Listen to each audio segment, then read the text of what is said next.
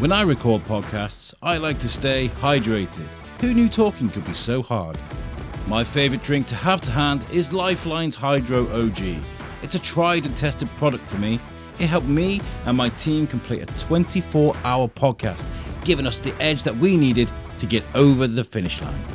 So, whether you're at the gym, on a bike ride, or just trying to get over that night before, Lyfeline's Hydro OG has got your back. Each serving is stocked with all the healthy ingredients and vitamins you could ask for. There are a great range of flavours, and with each serving at only 18 calories, you really can't go wrong. Here at the Shrewsbury Biscuit Podcast, we like to support local, independent companies and brands, and Lyfelines is a product that I am proud to endorse. Go to lyfelines.com. Now that's L Y F E L I N ez.com to find out more. Now, without further ado, here is today's episode.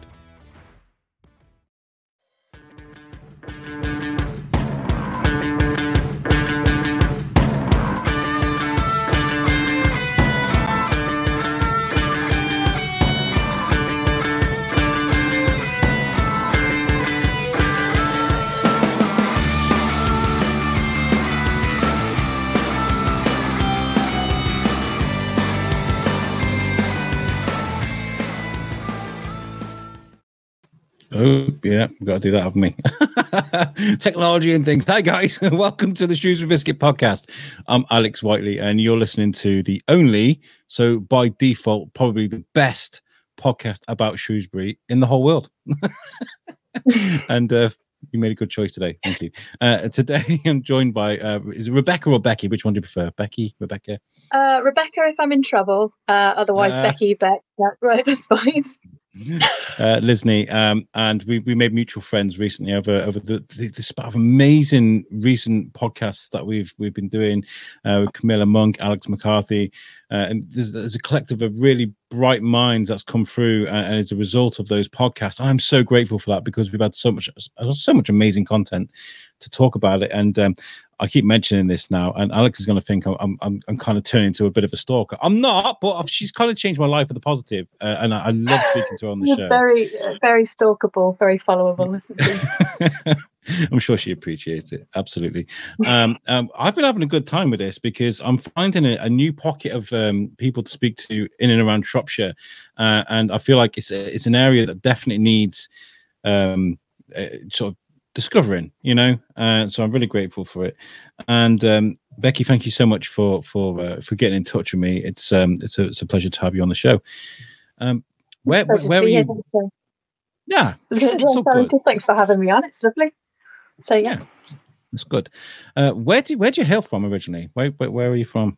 I hail from the north, sir. Uh, so I'm Oh. from Lancashire originally. Uh, I moved Wow. down to Shropshire about uh, eight years ago. Oh, wow. But yeah, just completely fell in love. Um, yeah, I think I think the towns are lovely. The people are lovely. Shrewsbury, especially, is just is just gorgeous. And um, and yeah, the countryside around here is is wonderful. I mean, the countryside in Lancashire is you know second to none in in terms of yeah. It's vast, But, isn't it? It's vast and it's it's nice and up there. a lot I of feel- countryside. Absolutely, totally. I mean, I feel like I don't know what it is about Shropshire because it is like you, can't say it's just about the countryside because, like you said, there's places up north, down south that have got amazing like long runs of you can shout for miles and no one will hear you. You know, you, you It's go up to true, the, yeah. the Lake District. Yeah, the Lake or- District, and that's it. You don't see anybody for miles, miles and miles. Um, Yeah. And it is lovely. I think. Do you know what it is about Shropshire? Is that it's it's so interconnected. So, like, I work in Birmingham, and I can be there within forty minutes. Um, but I can also be in Wales in forty minutes, and it's just this perfect little in between spot where you've got access to to the best of of both worlds, really. So, yeah, I think that's Nice. yeah.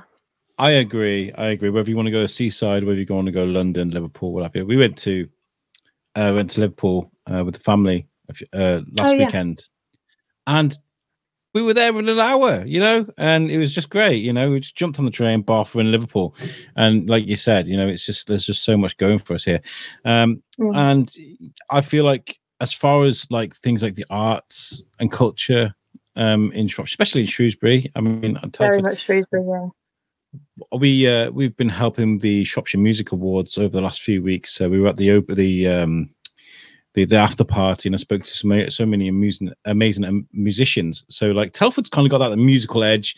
Shrewsbury, I, I feel, has got that artsy kind of theatre type edge. Um, so there's lots going for it. So uh, yeah, you felt like you've moved here and you, you wouldn't want to move anywhere else, or you fell in love with the place. Um, yeah. So I mean, my my specific situation is a bit odd in that, like, I grew up in Lancashire, but my family no longer live there, so they moved down to Cornwall. So there there wouldn't be really like a call for me to live any anywhere else. Um, so yeah, I think I think Shropshire's just like my adopted home, where I was. I just found I was like, yeah, this is it. This is this is home for me now. Um, and Cornwall, Cornwall, what a great place to go and visit the family. you know. yeah, it's quite it's quite the trip at Christmas and stuff. But um, but yeah, again, gorgeous landscapes, just surrounded by them, aren't we? Um, and and yeah, it is it is lovely to get down down to the beach, uh, especially when it's not tourist season and you can go sit on a windy, cold, wet beach yeah, in Cornwall for I yeah. got a friend. Um, I got a friend down south, and um, she was she's always telling me about tourist season and what it's like there at tourist season, and with the the house share thing, the timeshare property thing that's going on there. Mm. kind of all these rich people swallowing up um, properties that just sit there unused for eight months of the year. You know, yeah. Just, Cornwall's economy, like their housing economy, is a little bit whack because of that, um, mm. and the locals are not a big fan, no. as you can imagine yeah, because you've got these houses sitting there empty. These people aren't putting into the local economy. Yeah. Going, uh, yeah, I can see why they'd be a bit annoyed. and then uh, it raises the prices of everywhere else because there's less homes available. So. So if you're buying a house yeah. in Cornwall, people bloody use it. yeah, use it. live in it or rent it out like the rest of the year when you're not there, which I think a lot of people do there. You know. Yeah. Um. So we're here today to talk about um, architecture and photography as well. Um, I see yeah. that you are you are a qualified um, a landscape architect, right? Is that right? Yeah, correct. Well, it's it's actually a protected title. So once I have my masters, and then I can go and do another test, and then I will be a qualified landscape architect. Yeah. Oh, so you're not allowed to say it's a bit like being a doctor. You're not quite a doctor. You're not quite a land. Yeah, yeah, that kind of. Right. Yeah. So yes, I do landscape architecture all all day, every day. Um, but it's I have to have somebody else like check the work and stuff still. Um, and I've just written my first uh, LVIA, which is a 40 page document, um, which is it's a landscape visual impact assessment. So it's essentially you go to a site and you say what you can see on the site. Um, yeah, so you've for 40 got pages. Oh my god. So is this just a site where you, you're going to potentially possibly build something and you've got to look at the landscape mm-hmm. and survey it as a visual? Mm-hmm. Yeah, oh, so wow. you've got to make, I mean, it is really important. So I know I jest, but it is very important because otherwise people can build stuff sort of everywhere and anywhere and not consider the views. They might not consider, um, you know, like other, like how that sits in the landscape, how that's going to impact everything else around it. So landscape's really important because it sits in the middle and it has it's like a middle cog between the ecologists and the architects and the mm-hmm. engineers mm-hmm. and it it really like helps helps everybody else gather the information and and put it out so that you know clients can understand and um, councils and planning officers can understand and yeah it's very exciting. It's all very sexy. it, it is. It is, it is interesting. Though. What is it you actually build though? Is it like summer houses, or is it like actual gardens, or is it making sure that I don't know? How does that work? What is it you do? So yeah, this is where landscape architecture is a bit of an odd one. I know landscape architects uh, that have a de- that have a degree and a master's, and they're actually going to garden design. Like that's that's what they like doing. Um, but then on the other scale of it, you've got landscape architects like the firm that I work for, where we don't really do domestic small scale design because there's just not a, enough money in it they're the biggest firm in the UK and they need like huge regional scale projects. So, like housing estates. Um, we do a lot of work with solar infrastructure at the moment. Um, mm. so yeah, we're talking like hectares of hectares of space. Wow. So, well, I live in a, a fairly a fairly new estate uh, in Sutton Grange. Mm. If anybody's listening to this from Sutton Grange, hi. Um, and uh, we have houses, they're finished, but the roads haven't been finished yet. And I guess like things like housing estates and things that take a, a huge amount of planning to make sure that you can build in those specific areas and it can flow the way it's supposed to and stuff. Yeah. Um, yeah. It take it takes years years to get through um, planning, years to get through design, years to get through construction. So, it, yeah, it does take an incredibly long time to to do that. The I think sometimes the the trick with it is that you get so many different people coming in at so many different times, and people coming into a job and then leaving the job, and um, you know, like too many chefs sort of ruin the broth a bit, and Yeah, yeah. yeah, that that can be what happens in Hmm. in some of the housing estates. Is that it's just this iterative process not being like always carried out very seamlessly. So yeah, yeah in my estate we'll definitely uh, attest for that because uh, we were just doing trick-or-treating a few days ago took my little one around and Mm, like i'm sorry but i don't mean to be rude and i'm gonna i'm gonna be rude i don't care it, it- the, the paths and the, the, the curbs around here like beirut it, honestly it's terrible like they were broken up curbs and bits of uneven part like they they need to finish the streets Yeah. you know uh, i guess that's coming we have to be patient for another maybe five years i don't know but um i just think it's um, I think it's really interesting when people can look at the land and know exactly what they're they're they're looking at. And you know, um, on the flip side, you know, you've got archaeology uh, and architecture. You know, our, Nigel Baker, we did uh, we produced some um, audio tours around Shrewsbury. If you walk around Shrewsbury, guys, and you see like they're like a pinky blue circle with a QR code. There's a few in town. There's one by the train station that leads up to the castle. There's one outside St Mary's. One on top of the cup. They're, they're everywhere. And a lot of them I did with Nigel Baker, who's one of the most well-known archaeologists. Um, and what he'll do is, if they're going to dig up something, he will go and survey it and make sure that they're not disturbing anything historical, or whatever.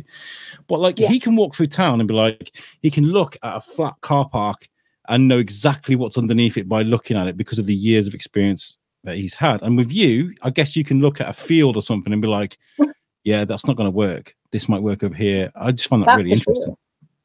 um, yeah, I think I mean archaeologists and and certainly heritage um, officers like they're incredibly um, good at what they do.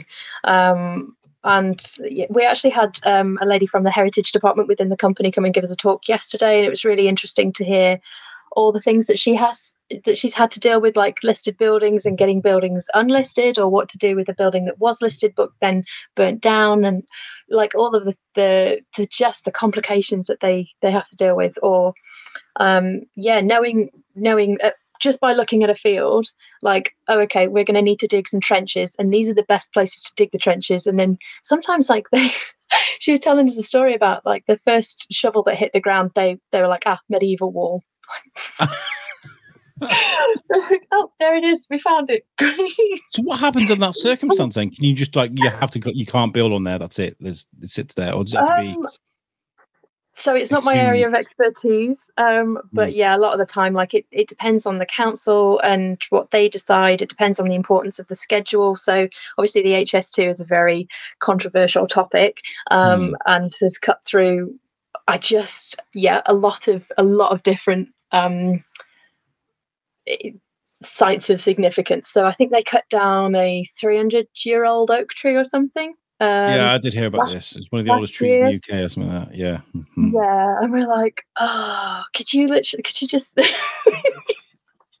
but just going Under around like that would cost more millions. So you're like, Yeah. okay, but then yeah, they've planted three new, I think, oak trees um, because they cut down one, and then I think they think that oh well that's good enough. But in terms of like three carbon six week old ones instead. yeah, it's just it's just like the trees don't trees don't work like that. no. like till till they reach a certain maturity they're not actually going to sequester any more carbon than they'll emit so it's you know it's sort of like breathing it's it's really interesting when you get into the life of trees that's uh, perhaps another podcast though the life of trees That would be great, actually. I genuinely, I'd Mm. love that. You know, I love to to to to cover all kind of grounds with the, the, the show.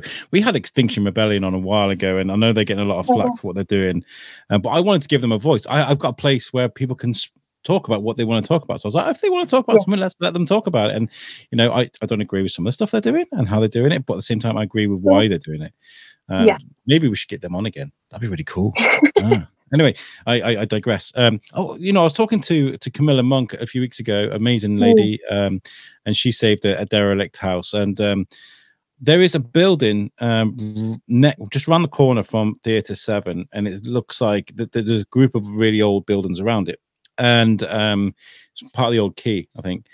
And I think it's derelict, but what they're doing is they're building scaffolding in it, inside it, and I think they're trying to save half the building and then modernize mm. the other half. Um, and I just thought that was really, really cool how they're trying to breathe life into this new, into this old building by making it new as well. I don't know. Yeah. Really Sometimes it's not the most cost-effective thing to do, but it is. I think saving that value is is quite well. It's quite noble, isn't it? I think mm. personally, I think it's, yeah, it's quite um, it's quite a wonderful thing to do, and it's quite magical. But um, yeah, big fan of, of Camilla Monk. We actually did a um, architecture ventures um, talk uh, on Tuesday. I'm sure she probably told you about it, but yeah, I was meant so to be had... there. I was meant oh, to be really? there. Yeah, I, the problem I had with, and I, I, will apologize on the show, but she's told me not to think more on it. but I was meant to be there, but um, I work night shifts, and so I'd just done a night shift, oh. and it was yeah. a particularly grueling shift, and I was I was very tired, and I, I was kind of like barely safe to drive home, if I'm honest. Mm. Um, uh, so I would have been no use to anybody. I'd have turned up and just fall asleep in the corner. So I made the choice to go home and sleep. Um, I think was the with landscape architecture stuff. You'd have been right off. Oh, Deepest, most restful sleep. no, but I, I things that I find like things that is fascinating. I'd be like, they do what? oh my god. uh, yeah, big huge shout out to Camilla. It was one of the the, best mm. podcasts we've had for a while. Make sure you guys check out Architect Ventures on on um, Instagram. Um, mm. Also, you you are uh, you're, you're, a person of many talents. Um, you're not just a, a, a you know landscape architect. You're also a photographer as well, right? Yeah. So I um, I'll be honest, I'm really bad at drawing. So I um, I've been a very creative person my whole life, but it's it's a struggle when you feel creative but then don't have like the output ability that you want.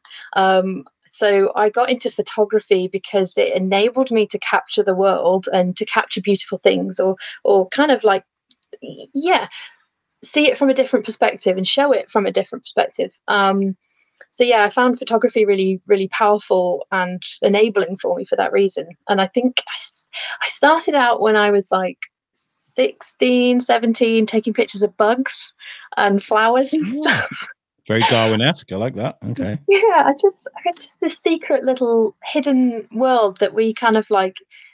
If we noticed insects, it's because they're irritating us, or um, or they go by very unnoticed. And I thought, I just found them fascinating. They're gross a lot of the time, guaranteed, but, but kind of fascinating because they were like you celebrate a butterfly for being, you know, a beautiful little creature, and then and then actually you get you get up close and they're like little fuzzy aliens with pretty wings, but like the rest of them's like the tongue and the antenna and the yeah. Yeah, yeah, they are. And, and, you know, you look at some it's when they're all when they're all hairy. I don't know why that's weird to me, but like you look at an ant yeah. really close up and they're like really hairy, and you're like, whoa. But it's only in like weird places, like they're more hairy around their knees and stuff, and you're like, oh. well, as a 36 year old guy, outside. Can... it's so weird.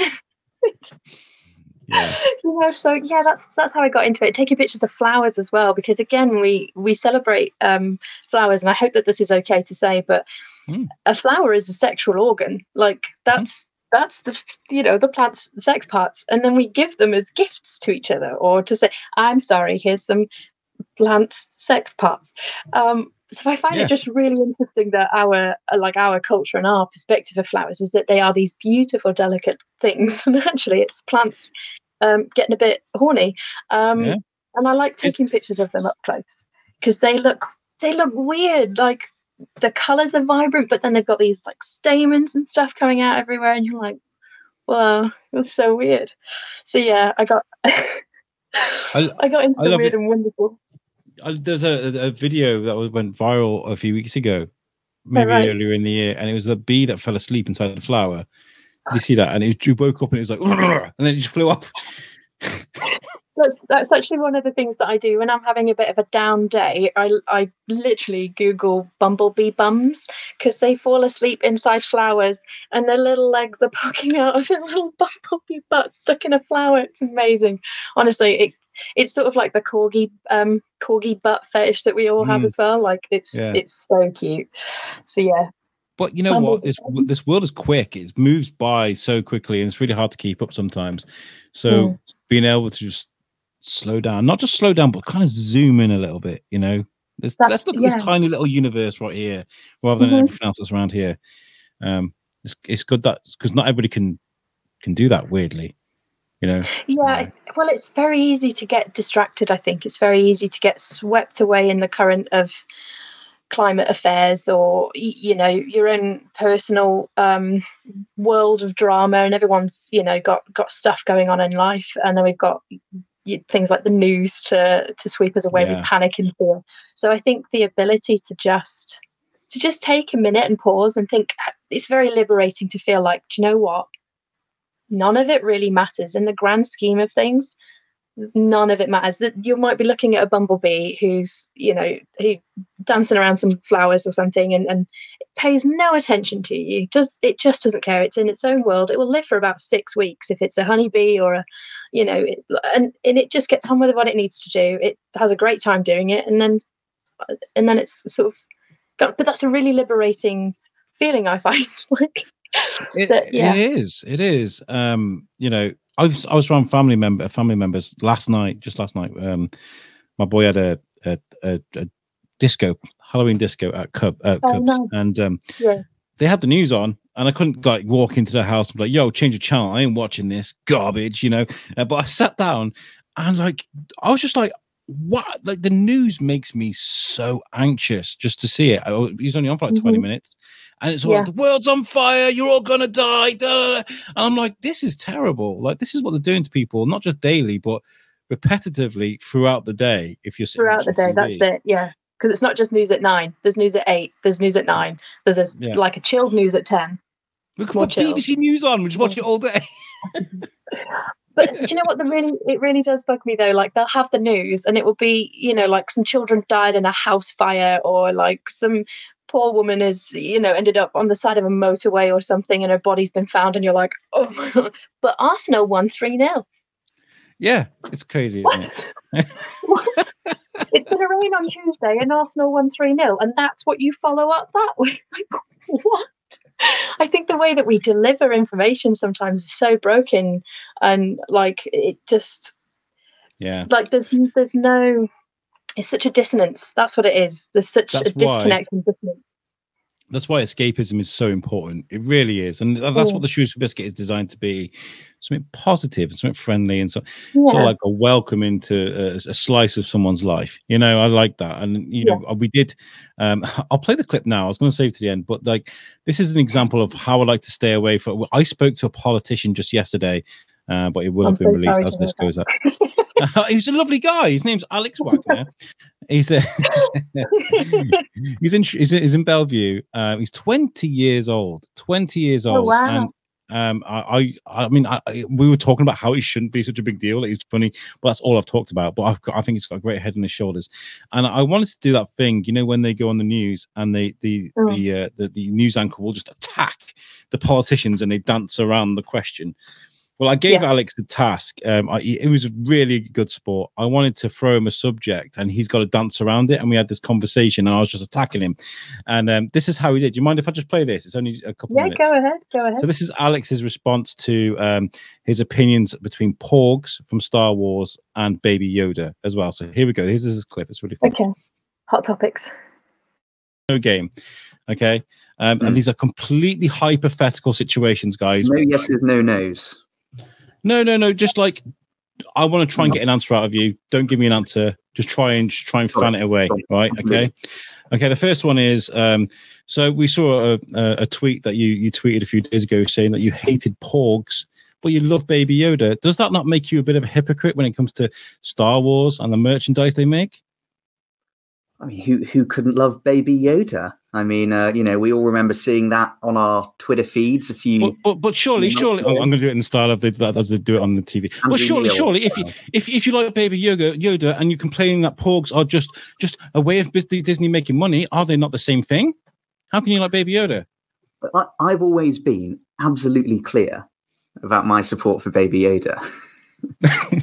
Yes, but uh, you know you have one, you know, a complete disdain for one thing and one love for another. Surely you should like Porgs as much as you like Baby Yoda. Yoda, that's what I'm saying. I need to said Yoda. Then. Always, I've always been absolutely clear. I've always, uh, you know, made my views abundantly clear on, on the issue. Uh, I don't, I, I don't see. What is it about Porgs? What is it about Porgs? Are you are you anti Porg? Is that what you're trying to say? No, uh, ba- Baby Yoda's got some very sort of distinct benefits and positives. Uh, you know, I think that's really what we're trying to focus on here. That's that's kind of our issue. That's what if, we're taking if, up. If, if, if Baby Yoda, Grogu, and a group of Porgs were in a, in a boxing fight, who would you want to win? Tell me, who would you want to win? I mean, it's I don't do hypotheticals. I don't do hypotheticals. that was brilliant. I love that. Sorry. though. Yeah, maybe I'm not cut out for this, Alex. Maybe this isn't this isn't no, the line. You did really well. You did really well. You, you stood your ground. I was like, "Are you anti pork? Are you anti-porg? Because a yes, not anti pork. I do like porgs. They're they're quite cool. I, I, didn't understand the hate at the time. I was kind of like, well, they're fine. And then you see Chewbacca with what looked like a roasted pork above the fire, and you're like, oh, yeah, I remember seeing this at the time. Yeah, yeah, yeah. Chewbacca loves porgs. Um, so there we go. I mean, we could talk. We could talk about these topics all day and just make them a little bit fun. Do you know what I mean? I feel like that's what the news. Need. The news needs Alex Whiteley. That's what it needs, just to jazz it up a little bit. So. It does, if only to take the, the the mic. Really, like you did such a fantastic job. You both did. That was that was really amusing. Yeah. Yeah. Um, Controversial topics as well. Oh. Yeah. Porgs and Baby Yoda. I mean, they was they were yeah. controversial at the time. Um, they were. So they, I don't know why, but they really were. I don't know why either. The Disney trying to make they money. Put them on for the cute factor. yes. oh. um. So when you first pick up a camera, and you start taking pictures mm. of, of, wildlife, um, what is the reaction to the people around you? Do you get a positive reaction and do you feed off that? Or is you just going out on your own adventure and you don't really care anyway? How does that work? When I take pictures of wildlife? Yeah, at the beginning, yeah. Um, well, I still, I still do. Um, and the pictures that I take are kind of just for me because I just, I anticipate that no one is as interested in mushrooms as I am. Um, on account of like that's been direct feedback. I'll show my friends, oh my god, look at this mushroom I found, and they're like, yeah. If um, it's Paul Stamets on the other end, he might be like, "Oh my god, that's amazing!" He's like the mushroom guy, isn't he? Paul Stamets. He's... He is, but again, controversial topic. Like, you're not if you're mm. into mushrooms, you're not allowed to like him anymore, and I don't oh, really? actually know why. And I'm scared. Gate mushroom gatekeeping now exists. I, I just, I wow. I've seen people go like, "Why does everyone hate Paul Stamets so much?" And then they just get absolutely berated online. I'm like, do you know what? I'm not going to ask and it's not really been important enough for me to go and research as to what, what like what he did to get kind of cancelled. But I, mm, mm. I don't know. I hmm. like mushrooms on my terms, but I do get some odd looks, sort of foraging around on the forest floor, like or like I found um there's a woods near me and they have a really good management scheme where they will like cut down a tree that needs it does need cutting down and then they'll leave the tree there because it's sort of like the whales of the forest if you're familiar with david attenborough's like life cycle with the whales so mm. Yes, the whales of the forest, the trees. Um, and as they're rotting down, they attract all kinds of fungus, and it's really cute and fun and weird and alien. Um, so yeah, I like to get in and, and take some pictures. And you end up doing like the splits on a log or something, and and getting in there, and you do get people walking by like, "Is she okay?" Shall we call for help? this lady looks like she's escaped from somewhere. No, I get those looks when I'm doing my um my selfie sort of vlog stuff with my phone. I'm kind of like, "Hey yeah. guys, look!" I, I hate that stuff. It's so cringy. But at least you're. Don't forget to get like and subscribe. Yeah, I love yeah, it. yeah, terrible, terrible. So yeah, I do get some looks, and I've uh, been out on shoots with ladies before who have been um, less less clothed than the usual dog walker. Um, and we again we get some looks and uh, usually quite um, quite a few giggles as well. And people don't tend to stop; they they do you know tend to move on quite quickly. But you know it gives everybody a good giggle. Even the lady like uh, herself will. I always keep to be to be very clear. I keep a robe very close, so I'll we'll have an item of clothing that they can wrap around very quickly if someone does come along. Um, but yeah, I think it's it's quite liberating actually when it does happen because then that's the worst case scenario. And once you face the worst case scenario on one of the shoots, like, and it's absolutely fine, you've got nothing to fear. So uh, yeah, we do get some odd looks. it's weird, isn't it? How sometimes humiliation can result in liberation. You know, it's like it's kind of Yeah. like, well, do you know what? I don't care. I've already had somebody, you know, Yeah. do this to me or react that way, and I don't care. I'm doing what I love, so I'm just going to carry on doing it. Yeah, Yeah, it's it's that recognition that you, you have all of these fears and anxieties, and actually they're completely irrelevant or ungrounded, and the worst case scenario in this situation because you, you still feel like it is a risk.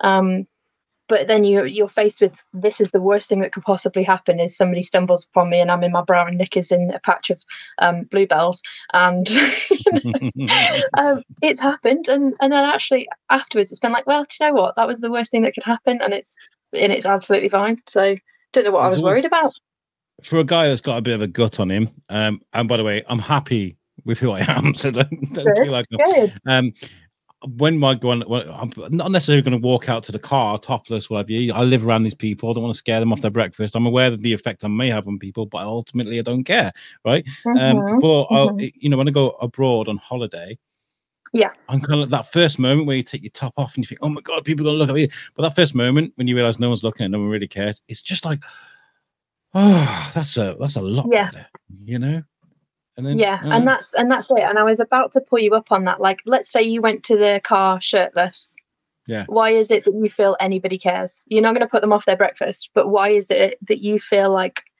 anybody will care I, I don't know, and this is this is something that I wanted to bring up because I feel like there's a lot of there's a, there is a lot of focus, good focus on you know I know that there is absolutely um, both men and women uh, need to embrace who they are and what they look like, you know, and there's there is there's lots of positive movements on that, um, and this is why I really really was excited to speak to you today because Lilith um on, on instagram your your your project your your your company here. The, i love it so much. Oh, and if no i do. And and i saw it straight away and i thought this needs to be spoken about. So guys while you're listening to this you can just like nip onto instagram while you listen to this if you listen on your phone uh, if you're on spotify it'll keep it playing in the background. Do it now. It's fine. And type in lilith l-i-l-i-t-h um, onto onto instagram and take a look. And this is a collection of photos of women um, absolutely embracing nature and themselves as human beings and in a beautiful beautiful way and i think it- Yeah. that the whole nature and the uh, the body liberation and positivity marries up beautifully in that so, Mm. yeah well it's it's an odd thing to do to go out into the woods and and take clothes off. Um and just to be clear like we don't always take clothes off. So a lot of them are done in you know nice fancy dresses dresses that make it's all tasteful as well. and confident and you know like full of life and fun. It's a good excuse to get dressed up. Um and i think after covid as well we all like a good excuse to just yeah to wear something a bit more special than pajamas or stuff to onesie. around the house in, you know, like yeah. Um so so the the reason that I thought like it would be perfect to do in nature is just because one, you're happiest when you're surrounded by trees. Like again, we'll do a, a, the Life of Trees podcast another time, but it, it genuinely does have an impact on your heart rate and your mental health and, and all of these. Yeah. Um, but even if you've got your shoes on, just being around trees like it makes you feel more relaxed it releases endorphins like we evolved as a species in trees and around them like they make us feel happy and safe um, on a very deep and subconscious level that you like we're just not able to to actualize sometimes. But there's nothing more natural than being naked out in the woods. Like that is the most natural state of of man and woman like you could possibly have. And everything else we've we've built is sort of it's lovely don't get me wrong. I like life and and the tech and the you know nice food and stuff. Um and definitely the warmth of a house. That's fantastic. But the most natural thing you can do is is run around the woods naked. And yet that's that's the weirdest thing at this point in our society that you could possibly do. Like if that was somebody's hobby running around the woods naked you'd be like "Mm." well it's all Yeah. it's good to have interests. Um when you come up with this as a concept um uh, Mm. as a thing you were going to do um and you maybe i guess you had a circle of friends um that you're like i'm going to do this thing can you help me out what was the reaction you got from your friends family etc Um, I did tell a couple of family members. I think it made my dad feel a little bit uncomfortable. He was like, "Oh, okay." I wasn't quite wasn't quite sure on what to say to that. And I think at the time as well, I'd um, initially I'd started it more as a hobby. To be honest, I'd started it more of a just a personal journey. Like I've um, I've hated my body like a really long time, and you know I I'd had children and then looked back at pictures where I, you know, I was 18 or 20 and hadn't had children and thought, oh, I was gorgeous. What was I complaining about? Like, like what? Why did I feel fat? I mean, I remember feeling fat from the age of about 11 yeah. and I wasn't. I like, yeah, I was actually like underweight for a significant part of my childhood, not because because of anything, but just because that was the national average, and I was. Uh, my mum used to call me a skinny malinky long legs with umbrella feet, and I was like, thanks, great. um, so yeah, I think I've always felt very, very self conscious, and I'm not alone in that. Like, there's so many women that there's just this focus on on you being a valuable person because of what you look like. Um, and you have to have oh, it's such a fine line between having big boobs but not too big, because otherwise, if just by having big boobs, you're therefore over sexualized. Um, and then you want a nice bum as well, but not too big because you want a thigh gap, but also big enough that someone else wants like to have it, but also a thin waist, and then also like a really long, you know, like um, I don't know Jane Eyre long neck, you know what I mean, and and and a, like a lovely little clavicle, but massive. But you just can't have it all. You just there's no. If you describe all of our ideal parts to a body and then put them all together, they'd look insane. Like they'd look like an alien.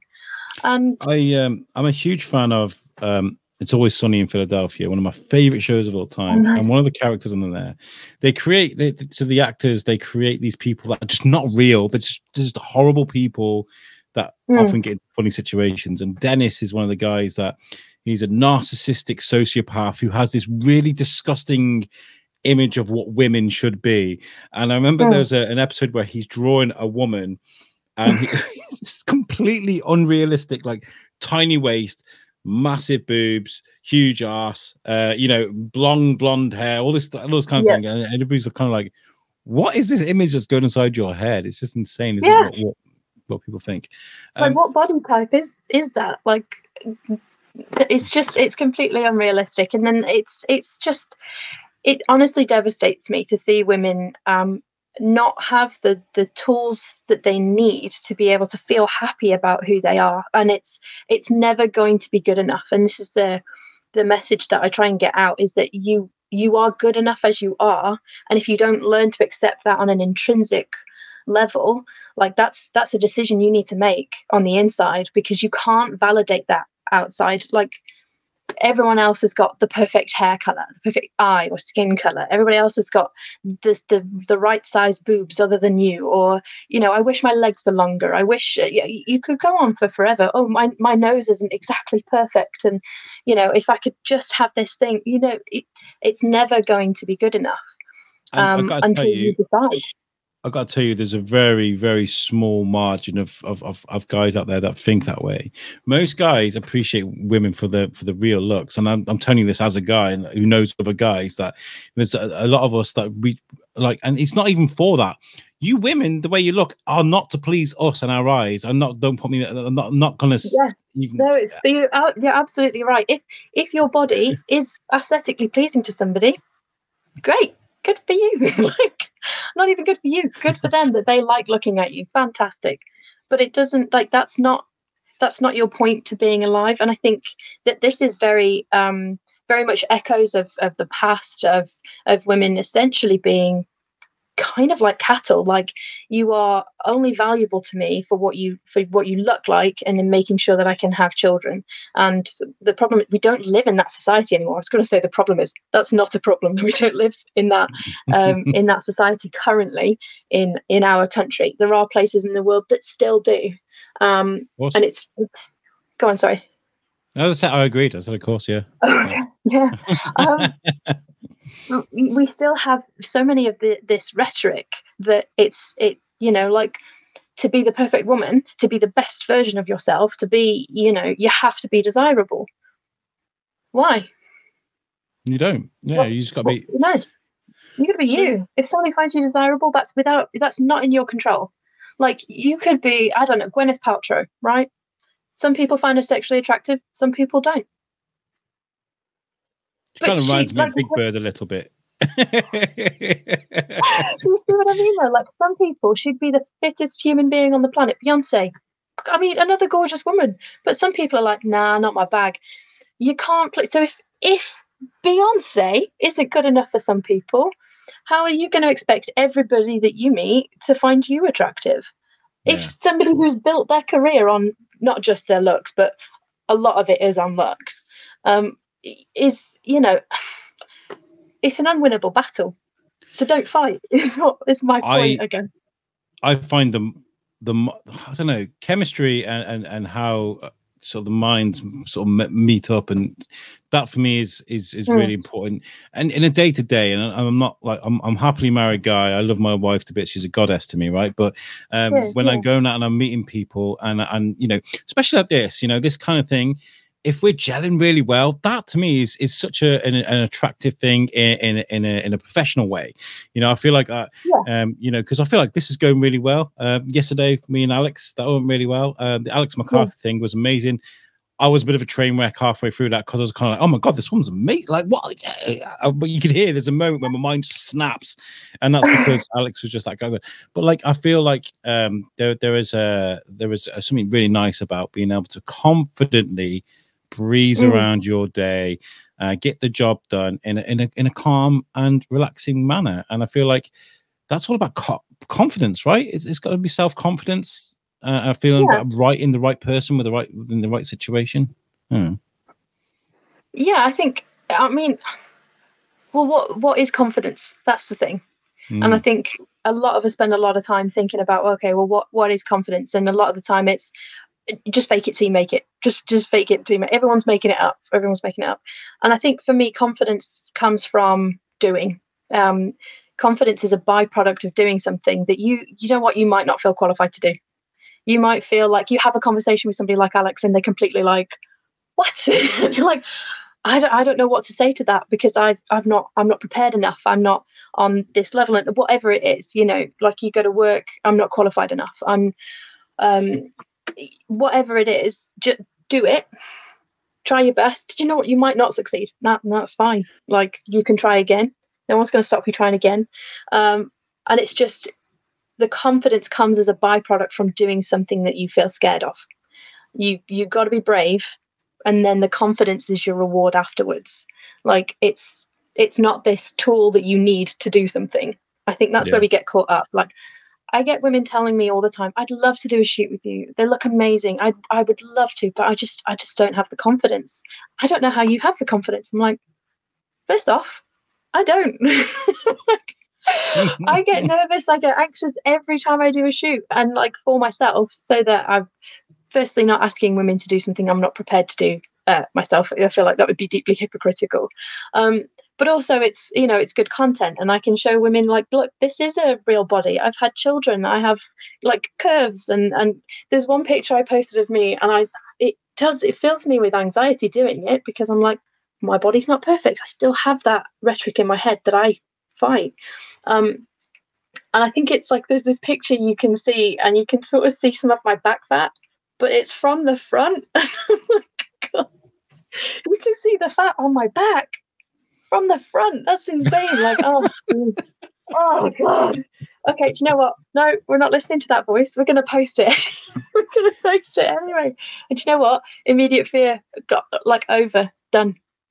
That's So- the, what's the worst thing that's going to happen is someone's going. No one even notices. I noticed. Nobody else notices. Let's see it it. must it must be like um an instant com- um a, a recharge of compassion if that makes sense Mm. you know you you're going through this liberating experience yourself you realize the benefits so you know that your client's going to enjoy the same um experience you know somebody, somebody's going to have a Mhm. shoot with you go away and be like oh my god that's amazing i never and you know that I'm the, the body image is something I, I do deal with an awful lot. You know, I'm, I'm, I'm a Yeah. guy. I've got, I've got a gut on me, and I I, I see pictures of me in the press. The, especially I did um I think at draw at the museum. It was drawn with uh, Cherie Gerard. Yeah. Amazing, amazing. Uh, and uh, there's lots of pictures of me interviewing people and being around. And there's one like there'll be like a side shot where my gut's just kind of like. "Ugh." But like even then, I'm kind of like, do you know what? I don't care because I was enjoying myself. I made a good product and I made people feel Yeah. happy. So I don't care. Um, and me, I'm, I'm chatting so with. here's, here's the question for you: Okay. Is it more important? What's more important to you, how something looks or how something feels? Oh, how something feels for sure. Yeah, Absolutely. but I think Um, we get so caught up with how things look sometimes. But it's it's how it's how something feels at the time, how something makes you feel. Like that's what's what's important. And it's even when you look at a picture, it's not what that picture looks like; it's how that picture makes you feel at the time you're looking at it. So I Um, always encourage that with, with ladies is th- to get caught up on well, what dress should I wear? What underwear should I bring? And I'm like, well, what do you feel good in? Bring what you. And it sounds really simple. Bring what you feel good in. Bring what you Yeah. want to wear. It's not about how like, and I think this is how a lot of photographers work. Is is sometimes that they have um, an image in mind that they want to capture, and they want to go to this this specific location, or they'll stay in this studio, and th- these are the lights they'll use, and this is their look and their brand. Um, and I think that that that's a fine way of working. But the way that I work is, um, I mean, outdoors you're going to get different looks regardless because the light settings are different and the canopy course. cover's different. So I understand that there are going to be um, differences in the images that I produce. It's not all going to be one sort of flavor, but I the quite golden like that. glow of summer. It's not always going to be like that. I get it. Yeah.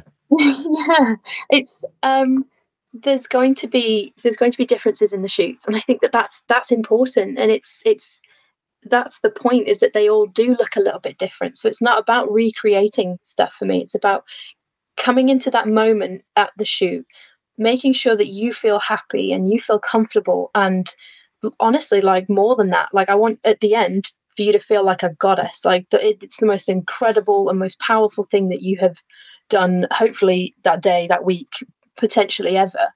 And and then walk away with that that gorgeous feeling of do you know what i have nothing to worry about and i could take on the world because i ran around the woods naked for an hour um i forgot the original point to that but um That's the best Um, thing about these podcasts. We can we can go. It's fine though. I And uh. I don't remember. Uh, yeah, it's about it's about how things it's about how things feel and capturing the the original essence of that moment and and the person that I'm capturing. It's not about what dress you bring. It's not about make sure you do this pose because this is my favorite pose to have people in. It's about what feels comfortable for you and what what do you want to do.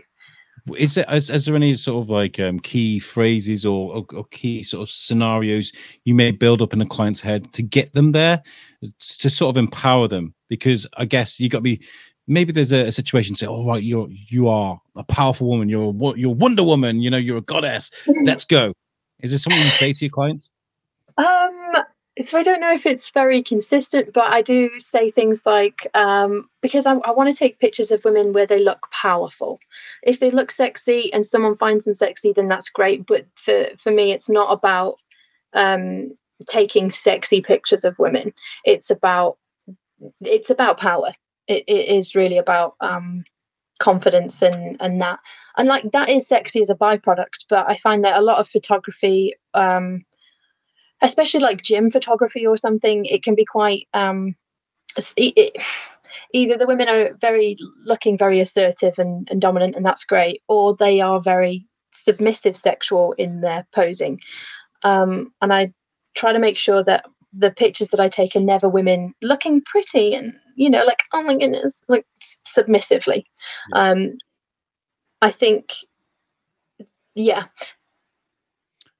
Um, again there was, of there was a, Um, there was a, a gym chain recently. I've forgotten the name, and they definitely deserve a shout out. So I feel bad for forgetting their name, Mm. but they were using. And I, I, use this term just so people understand, not in a, in a nasty way at all, but they're using just average normal people in their in their press com- campaigns. And like, okay. you know, there's this older guy with a gut on, on, a thing, and I'm like, yes, go man, and, and a girl, um, she just looks like you have your normal girl. In, in I was just like, yeah, and she like, this is one of the things I wanted to bring up. We've only got ten minutes left, which I, uh, but like body shaming, right? on social yes. media, if I catch any of my friends or family body shaming anybody on social media, I, I, I will remove you off my Facebook. I hate that so so much. You have no right going into going into someone's head and destroying them that way. Um, mm-hmm. like like we mentioned earlier in the podcast, like. Uh, nobody's body is there specifically just to uh, please you aesthetically. That's not how life yeah. is. And likewise, um, so, it's not there to offend you either. Like no. somebody can just exist, and you cannot take offense at that. It's and it's pretty simple. Yeah. I wrote to the I wrote to the gym uh, company and I said, "Well done," you know, because I thought it deserved yeah. recognition. But the comments on the, those those campaigns were just horrible, horrible, horrible, horrible. Um, so yeah, mm. I, I, hate that sort of stuff. And you know, I was I was going to mention about you know the Instagram era we sort of live in right now, but I guess like yes, it's magnified at the moment Instagram and everyone on Instagram tends to be perfect, you know. And you know what? I do post my best moments of the day on Instagram. It's kind of just naturally. Sure. I'm like, I was really pleased about this. This is how it looked, you know. Um, but yeah. I feel like we've always had that. We've always had that. The, the, the, the Stepford Wife thing, you know, back in the day, the the, the old car magazines, and you know, some yeah. of some of some of the most grotesque adverts come from like the 50s and 60s where women are just objectified. Um, so we've always had that. It's always been a thing. 100%. Yeah. yeah. I think um, the sad thing about body shaming is that the the it's it's such a projection of of yourself. It's like nobody feels completely confident and happy about themselves and feels the need to shame anybody else. Like that's in the history of humanity, it's just never happened. Like if you're taking to needing to insult somebody, to need to comment on somebody else's behavior or body, it's because you have this very deep sense of self-loathing at some level like it's it's complete projection. I don't feel good enough about me and therefore i need to to raise myself above in some way. Um and it is awful that it comes out in it's, yeah in such a very damaging and negative way yeah. that it can be like mocking or berating.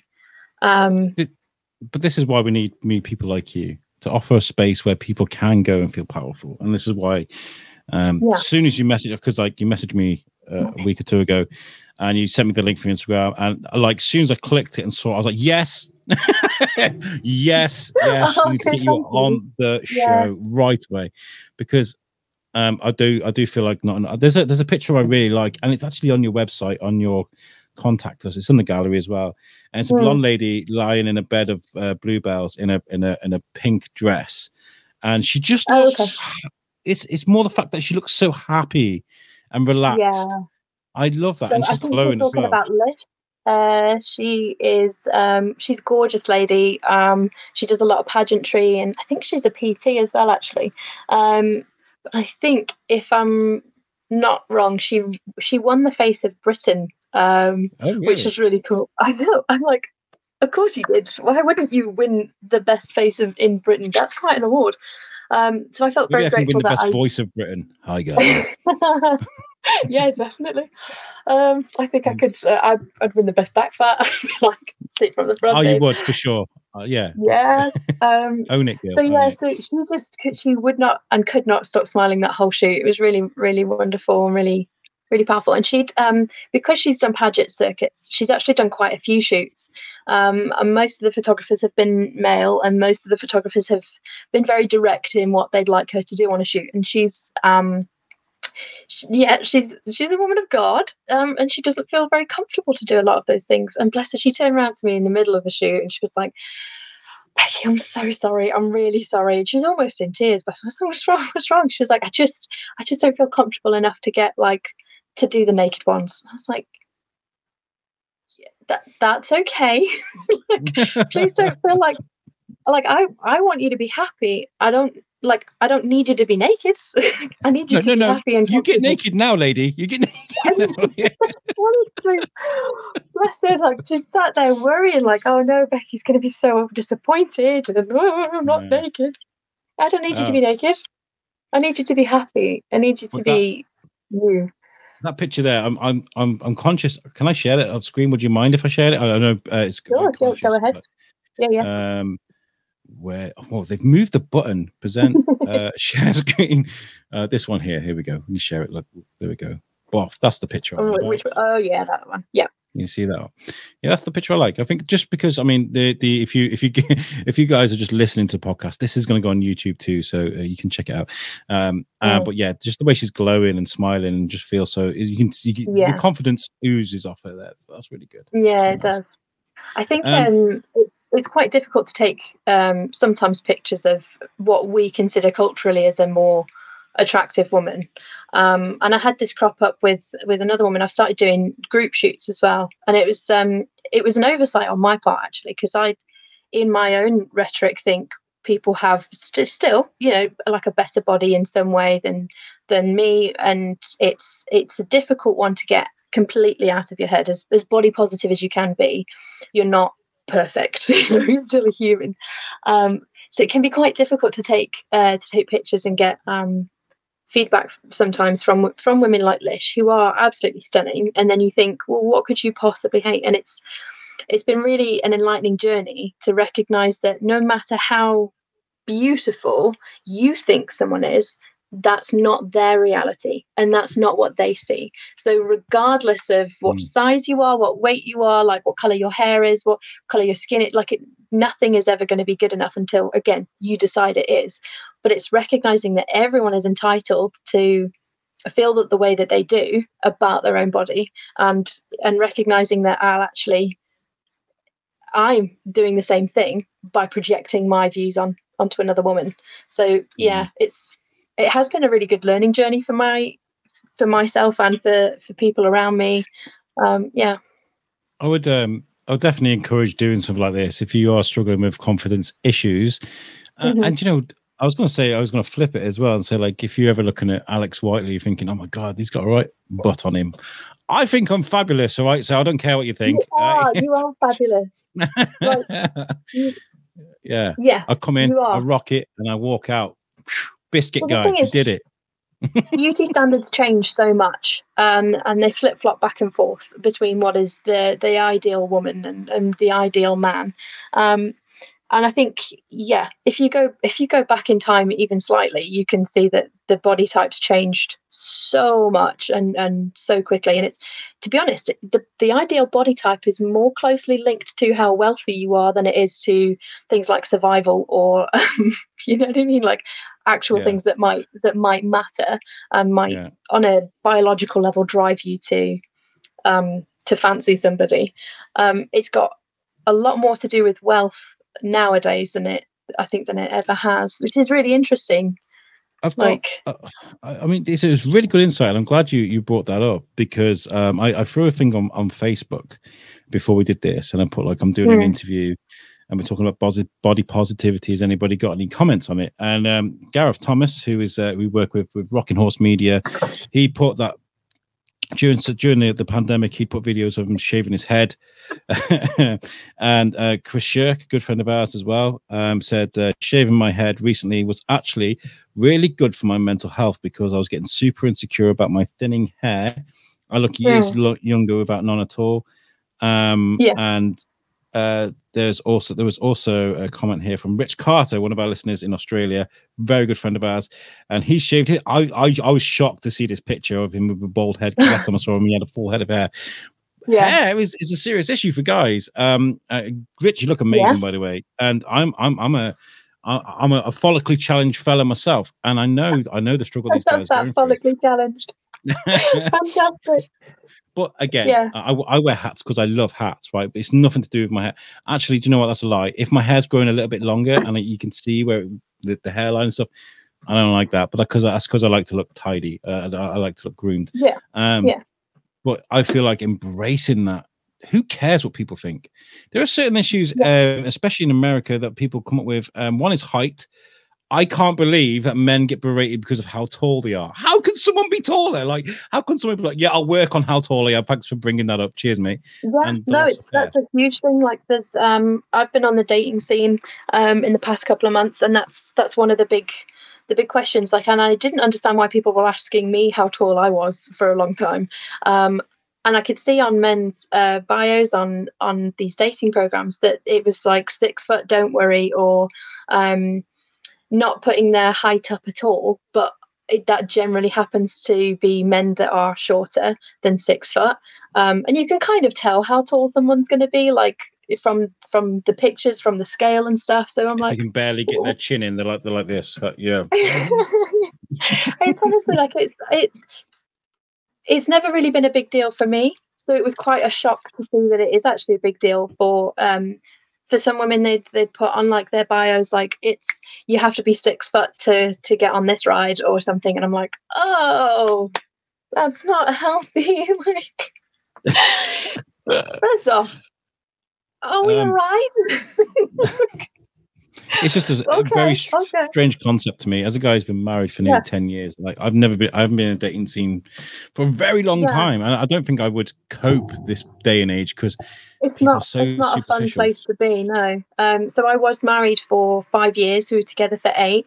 Um and i think yeah between covid and kids and stuff things just sort of um they just weren't working out. So um we both went on uh, the dating scene earlier this year. Um and and yeah so it's it's been a very odd experience because i've never used a dating app before ever does that make know, you appreciate Lilith more than that more than you know now than when you first started doing it as a, as an empower empowerment tool? Um, because it's uh not I guess because I've gone dating. I don't think. I don't guess think there's a because- link. Yeah. I guess when you when you're dating and you especially when you put what I, I I don't know how these are but when you I guess when you put pictures of yourself on on these apps um Mm. you are you are opening yourself up to to uh, people to look at you and judge you by your looks um Yes. I, I've realized we're running short on time I'm sorry I'll try and wrap this up quickly No, no, that's busy. okay. Don't worry. um I guess like because now you're dating and you're putting yourself through that uh, Lilith and what you do with the photography, it kind of it, it Mm. gives you a superpower. I guess you kind of I think you mentioned that on the website as well as a superpower. You know, being able to feel that confidence and that you know I look great. I'm going to own this. Sorry, I swore. Yeah. I got to beat that No, out. it's fine. You, you get you get what I'm saying. Do you know what I mean? When, so when Yeah. you're now dating, you can be like, no, it's fine. I don't care what you think. You know? Yeah, I suppose like there have uh, there have been moments where people have um, messaged and it's been um, y- y- abusive. Um, and I guess it's Oh, been sort of water off a duck's back because I like it. It hasn't it hasn't bothered me in the slightest. So there's there are unfortunately always going to be people that will um, if they don't get what they want from you, um, and yeah, they're going to be mean about it. And so I think that Pardon? I said heathens. Reasons, yeah. Well, I'm Yeah. just I was thinking of this one specific guy that messaged and said that he loved my bum, and I was like, okay, great. And then, then when I wasn't interested in hooking up, which I'm, uh, you know, I'm not. Like that's that, that should just be like, what do you want? I want this. What do you want? I want this. And if it aligns, great. If it doesn't, no bother. Um, but he he turned a bit um abusive and was like, um, yeah. Then he started Wow. calling my ass fat and stuff, and I was like, well, I thought you swiped for that. Like, I think I think when you you realize liked it a that uh, when you when you realize that the the world is full of idiots, I think it makes it easier to to sort of get by. I mean, I was I was looking at this um Mm. story the other day that because Kanye West or Ye is losing a lot of his uh, endorsements because of his behavior. That Oh, um, there's there's a group of his fans trying to they're doing a Kickstarter or a fundraising campaign to try and make him a billionaire still. right. And I'm okay. like, when you've got people like that that are just a little bit, you know, you kind of like, I don't understand this at all.